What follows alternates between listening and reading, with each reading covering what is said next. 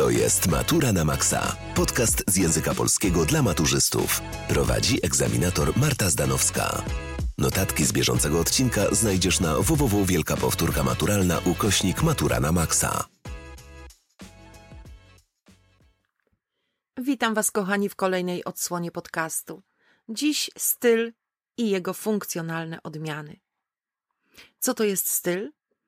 Styl językowy w najprostszym ujęciu to sposób wyrażania określonej treści.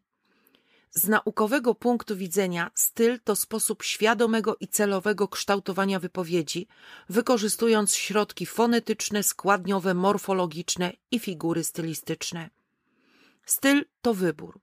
Tworząc komunikat, dokonujemy wyboru, jakiego stylu użyć, aby nasza informacja była właściwie sformułowana i trafiła do odpowiedniego odbiorcy. W języku polskim wyodrębniały się stopniowo różne odmiany stylistyczne, określane jako style funkcjonalne. Stylistyczne odmiany polszczyzny różnią się od siebie tym, co, jak i do kogo mówimy, czyli doborem środków językowych. Podstawowe cechy dobrego stylu to komunikatywność, jasność, zwięzłość, żywość i obrazowość. Komunikatywność stylu, czyli wypowiedź powinna być tak sformułowana, aby była odebrana i zrozumiana zgodnie z intencją nadawcy, formułowana językiem poprawnym, powszechnie używanym.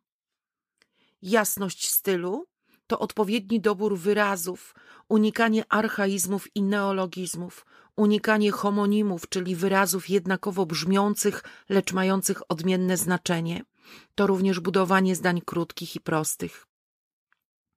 Zwięzłość stylu to stosowanie tylko tych środków językowych, które konieczne są do podkreślenia i wyrażenia sensu wypowiedzi.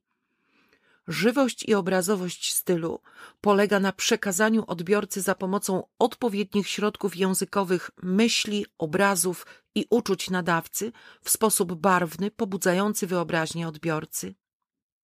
Rodzaje stylów funkcjonalnych. Styl artystyczny, naukowy, urzędowy, dziennikarski, retoryczny, osobisty i potoczny. Czym charakteryzują się te poszczególne style? Styl artystyczny, zwany również literackim. W języku artystycznym na pierwszy plan wysuwa się funkcja estetyczna i poetycka. W tekstach zaliczanych do literatury pięknej zauważamy wielkie zróżnicowanie stylistyczno-językowe. Cechy stylu artystycznego to oryginalność metaforyki, która wiąże się z oryginalnością stylu pisarza, świadome i celowe użycie elementów emocjonalnych, umiejętny dobór środków plastycznych służących do opisu przedstawianych postaci, zdarzeń, miejsc, zjawisk, przedmiotów, bogactwo środków językowych, stosowanie stylizacji na gwary środowiskowe, archaizacji, dialektyzacji. Styl naukowy. Jest to styl, którym pisane są dzieła specjalistyczne z różnych dziedzin nauki. Występuje w tym stylu duża liczba wyrazów specjalnych, terminów o ściśle określonych znaczeniach. Cechy stylu naukowego to terminologia naukowa i specjalistyczna, język wzorów i symboli, jednoznaczność i precyzja informacji, obiektywne przedstawienie zjawisk i problemów, logiczna kompozycja obejmująca tezy, argumenty, wnioski, przykłady, stosowanie tabel, wykresów, cytowanie prac innych autorów, stosowanie przypisów.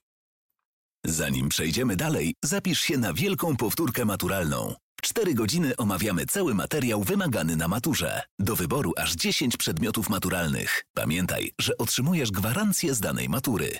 Kodem Matura na Maxa zgarniesz minus 10% na wszystkie powtórki. Dołącz już teraz na www.wielkapowtórkamaturalna.pl Styl urzędowy. Styl urzędowy używany jest w instrukcjach, zarządzeniach, regulaminach, komunikatach, zawiadomieniach i pismach urzędowych. Występuje w dwóch rodzajach: styl wypowiedzi kancelaryjnych i styl aktów prawnych. Należy do stylów oficjalnych, do sfery komunikacji społecznej. Cechy stylu urzędowego to używanie trybu rozkazującego, nakazy i zakazy, przewaga zdań bezosobowych, słownictwo pozbawione emocji, częste występowanie strony biernej, treść w formie paragrafów i punktów, terminologia z zakresu ekonomii, prawa i administracji. Styl publicystyczny to odmiana polszczyzny literackiej, realizowana w tekstach dziennikarskich. Dobór środków językowych zależy od tematyki przekazu oraz od gatunku. Styl ten skupia w sobie elementy stylu potocznego, artystycznego, naukowego i urzędowego. Cechy stylu publicystycznego to oficjalność wypowiedzi, stosowanie wyrażeń i zwrotów idiomatycznych, potocznego słownictwa i potocznej frazeologii, występowanie wyrażeń i zwrotów stereotypowych, słownictwa modnego, wyrazów obcych, występowanie elementów emocjonalnych i wartościujących, stosowanie słownictwa specjalistycznego w recenzjach i artykułach problemowych. Styl przemówień, czyli inaczej styl retoryczny, to styl najbardziej zbliżony do języka artystycznego, ozdobny, zawiera wyrazy, wyrażenia i zwroty nacechowane emocjonalnie. Cechy stylu retorycznego to stosowanie apostrof, za pomocą których mówca zwraca się do słuchaczy, pytania retoryczne, na które nie oczekuje się odpowiedzi, ale pobudzają one słuchaczy do myślenia, zdania wykrzyknikowe, starannie dobrane słownictwo. Wyodrębnia się dwa rodzaje wystąpień okolicznościowe i oficjalne.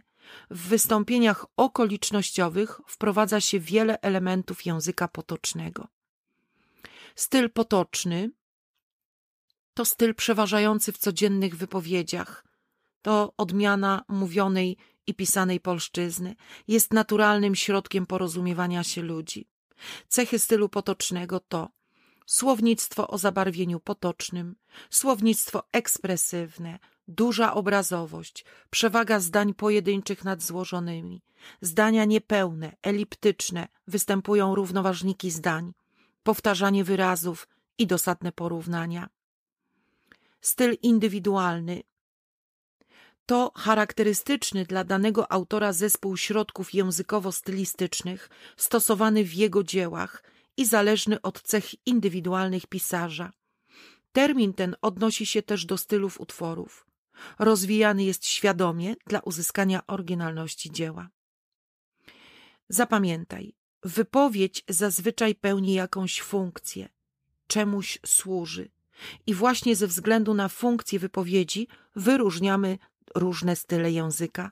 Dlatego ta wiedza z pewnością przyda się na egzaminie maturalnym.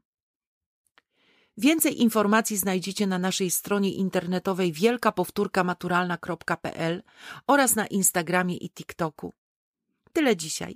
Do usłyszenia w kolejnym odcinku podcastu, na który serdecznie Was zapraszam.